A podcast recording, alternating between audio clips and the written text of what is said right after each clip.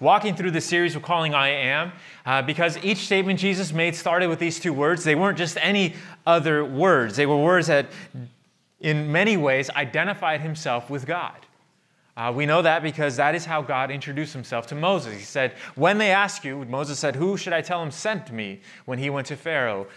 God told Moses from the burning bush, Tell him I am that I am sent you. And Jesus took that phrase and personalized it.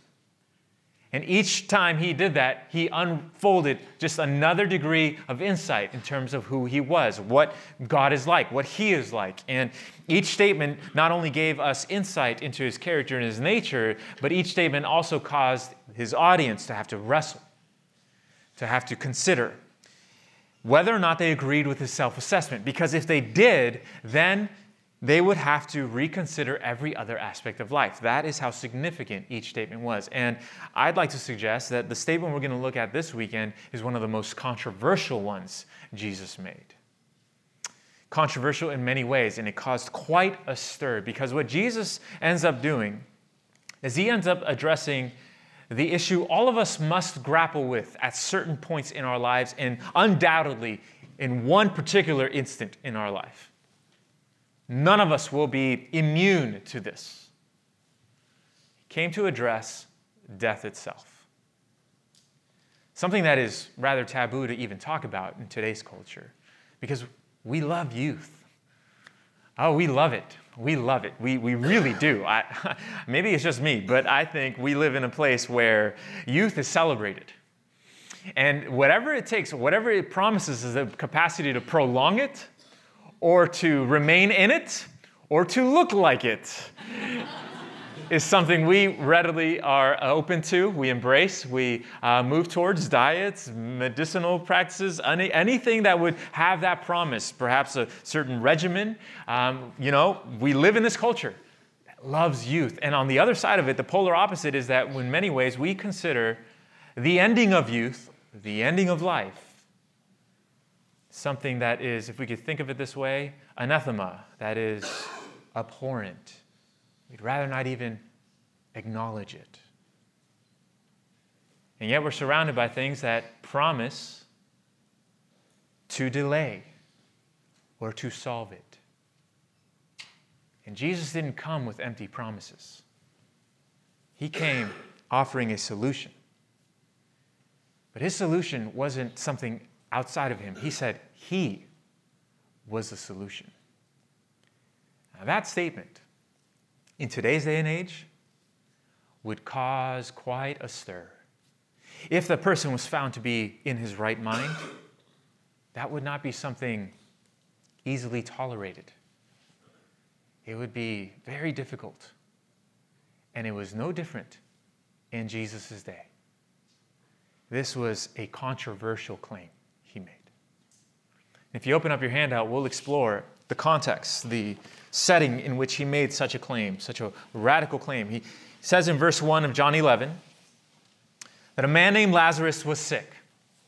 He lived in Bethany with his sisters Mary and Martha, and this is the Mary, John says parenthetically, who later poured the expensive perfume on the Lord's feet and wiped them with her hair. Her brother Lazarus was sick. And so the two sisters sent a message to Jesus telling him, Lord, your dear friend is very sick. Now, the setting we're stepping into is one of personal friendship between Jesus and a small family, two sisters and a brother to be exact.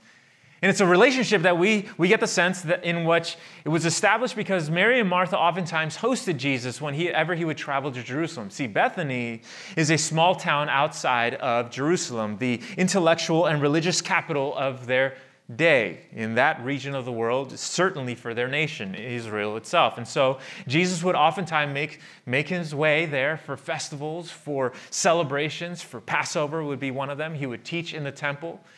And it seems that he would remain, he would stay with Martha and Mary. This, by the way, some believe was not something that just occurred during his ministry, but occurred throughout the span of his life, which means the relationships Jesus had with his family may have been lifelong.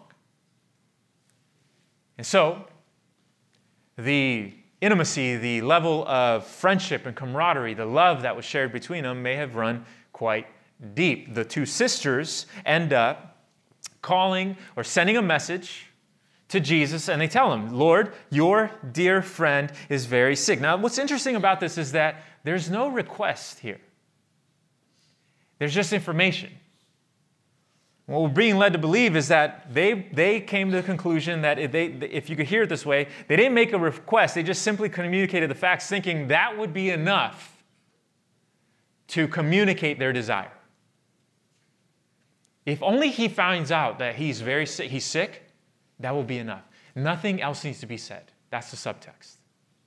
And so they do. They send him the message. Jesus receives it. Verse 4 When Jesus heard about it, he said, Lazarus' sickness will not end in death. No, it happened for the glory of God, so that the Son of God will receive glory from this.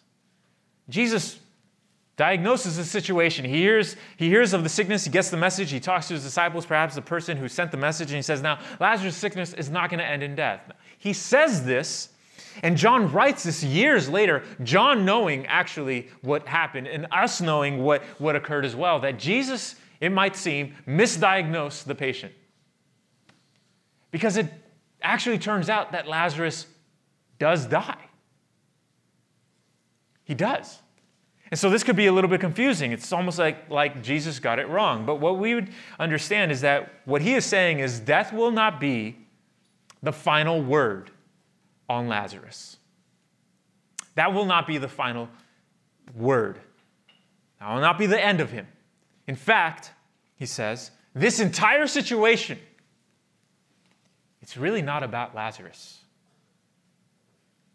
This entire situation is going to draw attention to God, and it's going to draw attention to his son, the one whom he sent. And it will be something that no one will be able to refute. And they will have to decide. But it will certainly do one thing it will give God irrefutable glory. This entire situation, that is what it's going to do. And he says then, he says, so although, John says, although Jesus loved Martha, Mary, and Lazarus, he stayed where he was for the next two days. Which is amazing. Jesus chose to delay. And we're told, John says, he loved them. He loved them. That's no small thing. Jesus loved them, knew them personally, intimately, cared for them. We know later, Jesus, this is the one instance in which we see him clearly. He wept, he groaned with pain. And yet, in our case, we know that if somebody we love and care for falls ill, well, love always, always means no delay. Always. We'd rather drop something else and make our way there if we can. But in Jesus' case, it seems there are times love means delay. It's interesting. We're told that he continues. Finally, he said to his disciples after several days, Let's go back to Judea, make our way down there. But his disciples objected. Rabbi, they said, only a few days ago the people in Judea were trying to stone you. Are you going there again?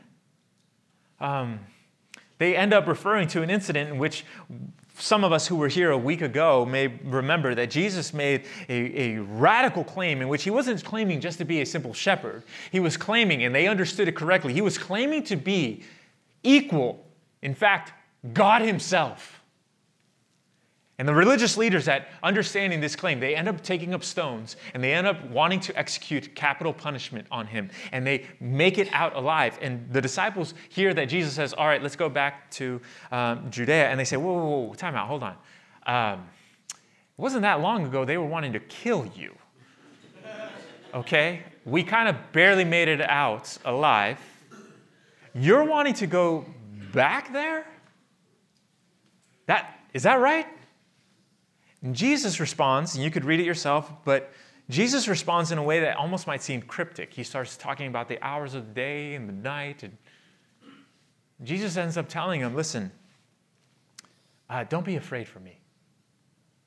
Uh, I know when my hour is coming, but there is time left for the assignment I have to complete. The night is not here yet. I don't walk around afraid. And you shouldn't be afraid for me. We will go forward, which is amazing. He tells him, essentially, he doesn't walk around with anxiety. He knows exactly what he's doing, what he's going to go into. He knows the risks. He also knows it's not his time. It's amazing confidence. And then there's this dialogue that occurs where Jesus ends up telling the disciples Lazarus is sleeping, and they he's speaking metaphorically. They misunderstand him. They they show their limitation, something I enjoy because I feel so often solidarity with them. They, he says, Jesus, Lazarus is sleeping, and they say, Oh, that's great. He's getting better. And Jesus says, No, no, you misunderstand. He's dead. He's not alive. Oh. And so they make their way. They start making their way. In verse 17, we pick up here. We, Jesus arrived at Bethany. He was told that Lazarus had already been in his grave for four days. Significant number. Why? Because on the, they, they had a belief, they had an understanding that for three days a body actually was not decomposing yet. But on the fourth day, then the natural progression would occur and the body would begin to decompose. It was John's way of highlighting and telling everybody who would hear this account, who would read this account, there was no question Lazarus was dead. That's what John is saying. He was in the grave for four days. Bethany, we're told in verse 18, was only a few miles down the road from Jerusalem. And many of the people who had come to console Martha and Mary in their loss were there. When Martha got word that Jesus was coming, she went to meet him, but Mary stayed in the house. Martha said to Jesus, Lord, if only you had been here, my brother would not have died. But even now I know that God will give you whatever you ask. See, Martha Martha ends up making her way out to Jesus. She hears that Jesus is coming. Martha runs out. And Martha, if you could hear it this way, Martha is a woman you simply, she is found to be a woman you don't mess with. She is, um, in other portions of the gospel, she's one of the few women, that, one few people who dare do what what I'm about to explain. He, see, there was this incident when Jesus was in their house at another moment in their lives, and he was teaching in the house, and Mary was sitting at Jesus' feet, listening intently to what he was saying, and Martha was running around just going crazy with everything that needed to be prepared and all the things that needed to be taken care of to be proper hosts for Jesus and his 12 disciples, grown men, by the way, no small task. And so she's doing this, and she gets upset. She gets riled up, and she can't handle it. And so she looks at Jesus at that moment and she, she commands Jesus. She tells Jesus what to do. She says, Lord, will you tell Mary to get up and do something? now, please. That's Martha, all right? That's, you don't cross Martha, okay? She was uh, one who just kind of spoke from the hip. She would shoot and then figure out, where, where did I hit, you know? Uh, where did this land? That was Martha. Martha was uh, un- incapable of hiding her heart. Uh, she had, you could think, no guile. No guile. She was real. She didn't pretend. There was no facade. And so, what she does is, in her grief and in her pain and in her loss, she accuses Jesus. She says, If you had only been here, why didn't you come sooner? I sent you word. I told you was sick. Where were you? Because if you had been here, that's raw honesty. It's, by the way, the cry of humanity itself in some way. Because at some point, everyone will find themselves saying, Where were you? She says that. If you had been here, and in the same ac- accusation laced with pain and anger, frustration and loss and grief is also something amazing if you see it. It's a declaration of faith in the same breath. If you had been here, my brother would not have died. I know it. I know it.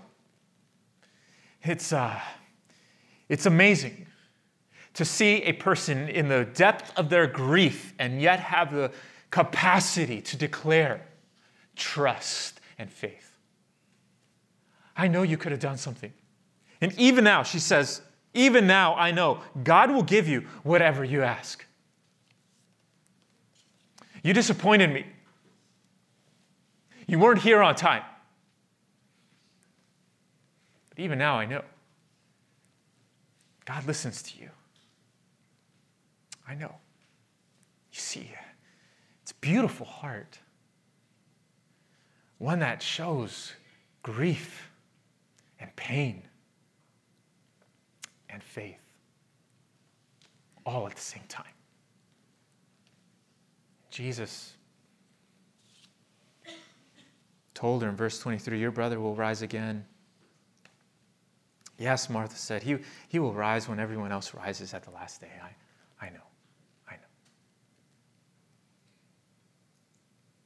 I know God will redeem, resurrect those who are faithful. I, I know. She was espousing a theoretical idea, an abstract reality, one that Jesus ends up saying, well, it's not abstract anymore, it's personal. Because it's there. And Jesus tells her in verse 25, I am the resurrection and the life. No, Martha, you don't understand. This is not a theory, it's a person and you're speaking to him. I am the resurrection and the life. Anyone who believes in me will live. Even after dying, they will live. They will live. This body will corrode, but there is a part of them that will live on. Everyone who lives in me and believes in me will never, ever die. That's the statement. That's the claim. Right in the middle of grief and pain, of sorrow, in the middle of disappointment, Jesus steps in and says, I am what you are looking for, who you are looking for. I am the resurrection and the life. And after making such a claim, in the middle of her pain, in the middle of her devastation, look at the question he asks. A question, by the way, he would ask any of us Do you believe this, Martha?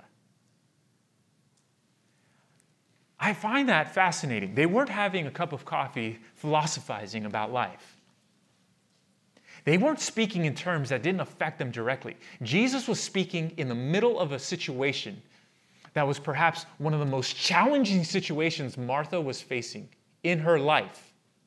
And it was there that Jesus says, Now, right now, do you believe?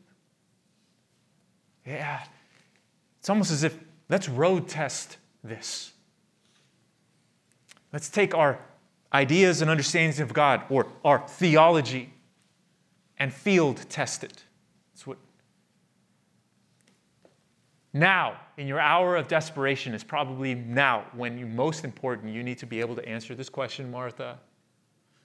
Martha, do you believe? Do you believe this? And even though she was stricken with grief, she says, Yes, Lord, I, I have always believed you are the Messiah, Son of God, the one who has come into the world from God. I don't understand, but I believe. I believe. Jesus, we know ends up moving past the situation towards the tomb, ends up having a somewhat similar conversation with Mary, ends up moving to the tomb, and everyone is grieving. And Jesus looks at the tomb where Lazarus is lying, and we know that he commands the stone to be rolled away. Martha objects and says, Lord, he, he's been dead four days now. Um, it's going to smell really bad. And Jesus rebuts her and says, I told you, Martha, you were going to see the resurrection. the very glory of God. Remove that stone. And Jesus does what no one has been able to do. He calls the name of a dead man. He calls Lazarus by name and he tells him to come out. And out comes Lazarus. If that were to occur here, we would be polarized. Some would believe, my goodness, this is amazing. Others would, something's, something's wrong. This is trickery. It's not right. Mm, what, what really happened? Were you, you weren't what would happen. And you know why we know that would happen? That's exactly what happened in their day. Some believed. So, who is this? Who is this man? Others became fearful at the consequences. In fact, it got back, word got back to the religious leaders in Jerusalem, and, and they started to figure out uh, wait, are we sure Lazarus? Yes, Lazarus was dead. And now he's alive? Yes, he was alive. And Jesus resurrected him. Oh my, Lazarus is now irrefutable evidence of what Jesus is capable of doing. And you know what they came to the conclusion of? We must kill Lazarus. That was their conclusion. Now, here's the thing about that Jesus just called Lazarus out from the dead. Their solution was to put him back. What would stop Jesus from just kind of, okay, let's do it again? but that's all they had. That's the only hand they had to play. In fact, not only that, they became more concerned for their own power because they thought if there is such a man like Jesus roaming the streets, he has too much power for us. In fact, he could line up an insurrection and he could turn everything against us. Rome will come and squash us, he will, he will destroy everything. And so he must die. Caiaphas says this. I asked him to put this up there. He, he says, the high priest ends up saying, You don't realize it is better for you that one man should die for the people than for the whole nation to be destroyed. And John says he did not say this on his own as the high priest at that time. He was led to prophesy. That is, he was speaking the truth that Jesus would die for the entire nation. They wanted to crucify him, kill him, to protect their power. John says they didn't realize Jesus was intentionally stepping into it to overcome by power death itself and to save an entire people. Both coincided. It's fascinating. This event caused some to declare, I believe, others to question, and others not just to marginalize Jesus, to seek to silence such a man. One thing it did not do, didn't allow anyone to simply step away and ignore what Jesus claimed. So, in the moments we have left here, I'd like us to consider the implications of this, whether we are convinced, whether we are considering, or whether we are from afar exploring. Several things are clear that Jesus claimed. Firstly, if, if this is true, the resurrection means death is not the final word on our lives. That is what this means. Here's the deal Jesus resurrected Lazarus, he restored him back to life. Lazarus ends up dying again. We know it. But if we could hear it this way, that was somewhat of a warm up for the real event when God would resurrect Jesus and he would never die. Um, it was somewhat of a foreshadow, an arrow pointing towards what God ultimately was going to do. That is to say, that life would win. That death would not be the final note on our existence. And that changes everything. It truly does. Because, listen, if death is the final note on our existence, if truly the last calendar day on this earth is all there is, then we would be able to shout and, and say with the Greeks and the Romans of the first century who claimed what Paul said let's feast and drink, for tomorrow we die. In other words, let's enjoy this life. Let's just have pleasure and avoid pain and live it up. You know why? Because if there is no life after this one, there's also no consequence for a life poorly lived. There's nothing to lose. Nothing. And so, why not? Why not? Let's just enjoy this life. Now, the resurrection changes that because now it puts things into perspective. Now, all of a sudden, well, the rewards could be amazing and the consequences severe for how we live this life. Causes us to question things.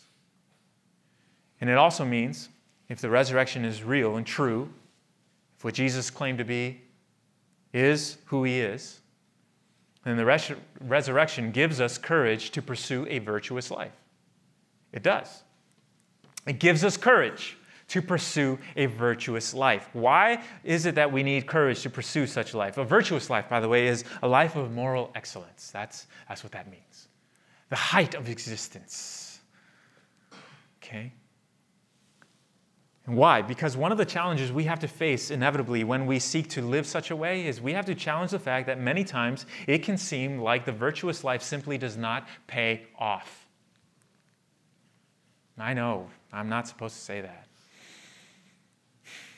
But a lot of times it could seem like the virtuous life simply does not give a reward, quite like the life without virtue does. We live in a world where we can become quickly disappointed with how long it takes for certain things to benefit us. Especially in a day and age where technology has made things of an instant on demand category. The delay of virtue for us can become extremely disappointing. And not only that, we might even join, we might become a little bit cynical and join the psalmist who in Psalm 73, would, by the way, one of the most honest psalms in the scriptures, in my opinion, starts off by saying, Listen, I envy the proud because they continue to prosper. How is this possible? I envy them. They, they prosper. He says they wear pride like a necklace. They come up with other ways to become violent and mean. They take advantage. They're greedy. And look at them, not a care in the world. They have all they want. No worry. Look at them. They look so strong. They, they win. Hey, you know what he's saying? He's saying what many of us have heard sometimes the nice guy finishes last. And the psalmist is saying, What is this? Why? How is this possible that in this world that is the case? That it's the cruel that is on top? How? He, he was addressing a tension point, a real one. We have to acknowledge is there because sometimes it actually does look like the shortcut gets there you, gets you there faster. I know, I'm not supposed to say that. But doesn't it sometimes look like the shortcut gets you there faster? And the truth of the matter is, we may not see, but we have certainly experienced at some point in our lives is the shortcut may get us there faster. But what we were shooting after was like the wind. It looked like it was right there, but once we grasped for it, it was gone. Simply a mirage, nothing of real substance, and we get end up leaving felt much more empty than we began, much weaker than we began, much not not at all stronger.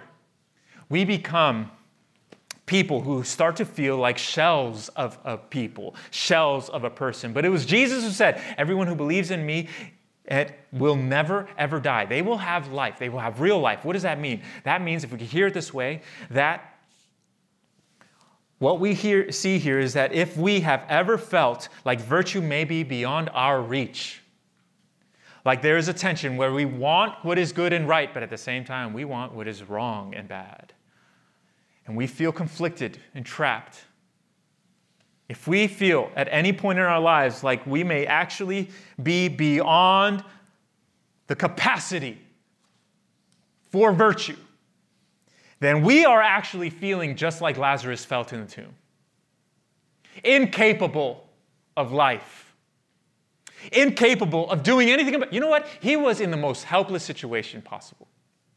What could he do? Nothing. And I don't know about you, but there have been times when we might feel in our lives like there are areas in our lives, if we were to be honest, gut wrenching honest. Areas that are dead. No matter how hard we work, no matter how hard we try, no matter what we try to do, we simply cannot see life birthing inside of us. And it is there. It is there that Jesus steps in and he says, Listen, He is, I am the resurrection and the life. It is there that He calls the name of those who would hear Him. And when He calls our name, virtue breathes out of us. And the dead places in our heart are now starting to be filled. And we start to see that there might be areas inside of us that He is able to breathe new life into. We start to see nobility start to rise up within us, dignity start to be restored and strengthened, strength of character. We start to see loyalty develop inside of us. We see resilience and agility to navigate the issues of this life. We hear and we see endurance develop within us, and it becomes part of us, not because we have attained to it, but because the resurrection and the life has spoken our name.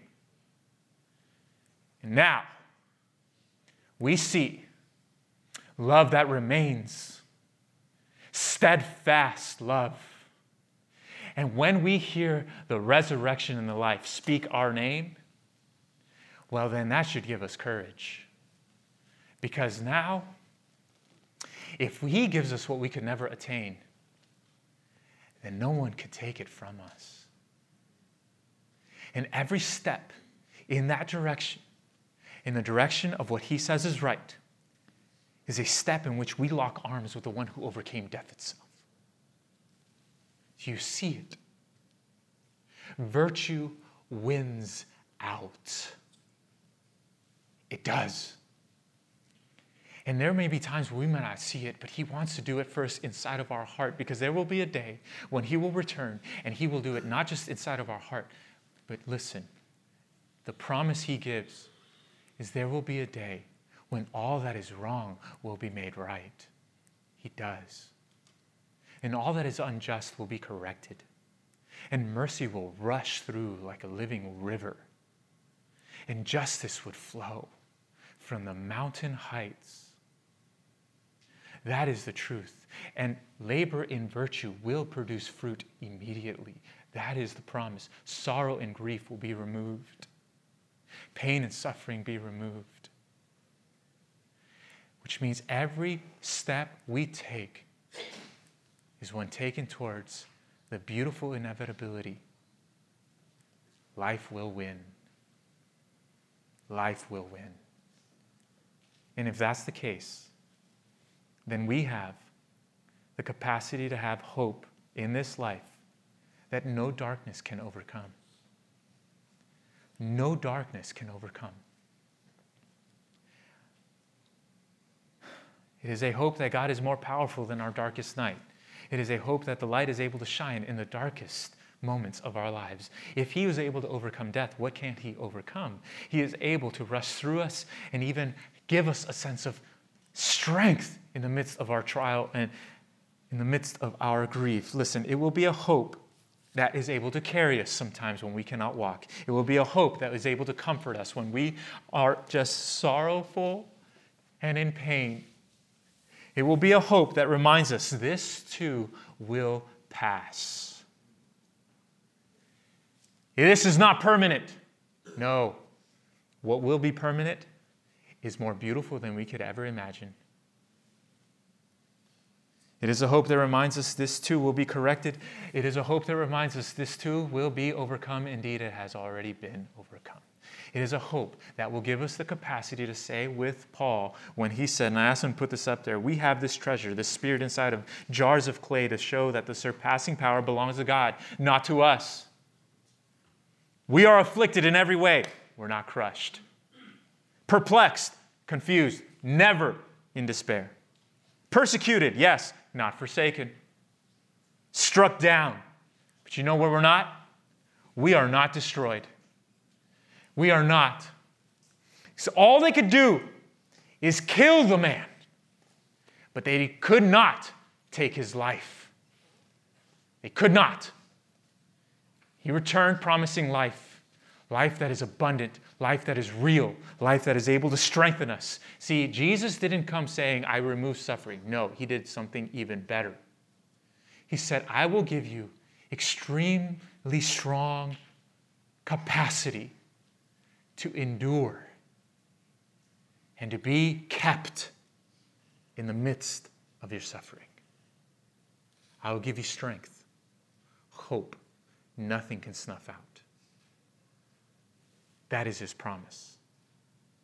And so when we find ourselves wondering and crying out, who is able to give me hope, real hope, not hope that disappoints, lets me down, not a false bag of goods, not a hot air promise. Who is able to give me hope that actually matters and delivers? We can hear him say, I am. I am. Because I am the resurrection and the life. I've overcome death itself for you. May that be the case. May that be the case in our own lives, in our own hearts. May that be the case through our weeks. May that be what we live into. We're going to receive our time of giving, our closing song. But I'm just going to pray, ask for his blessing over this time. And um, so, Lord,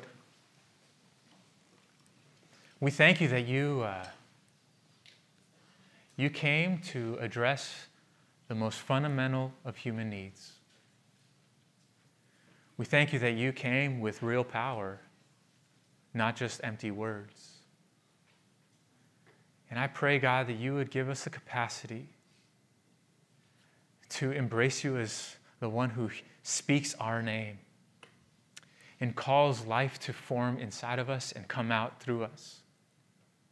I pray that the areas in our own soul, God, that may be dried up, that may be weary, or perhaps may be lifeless.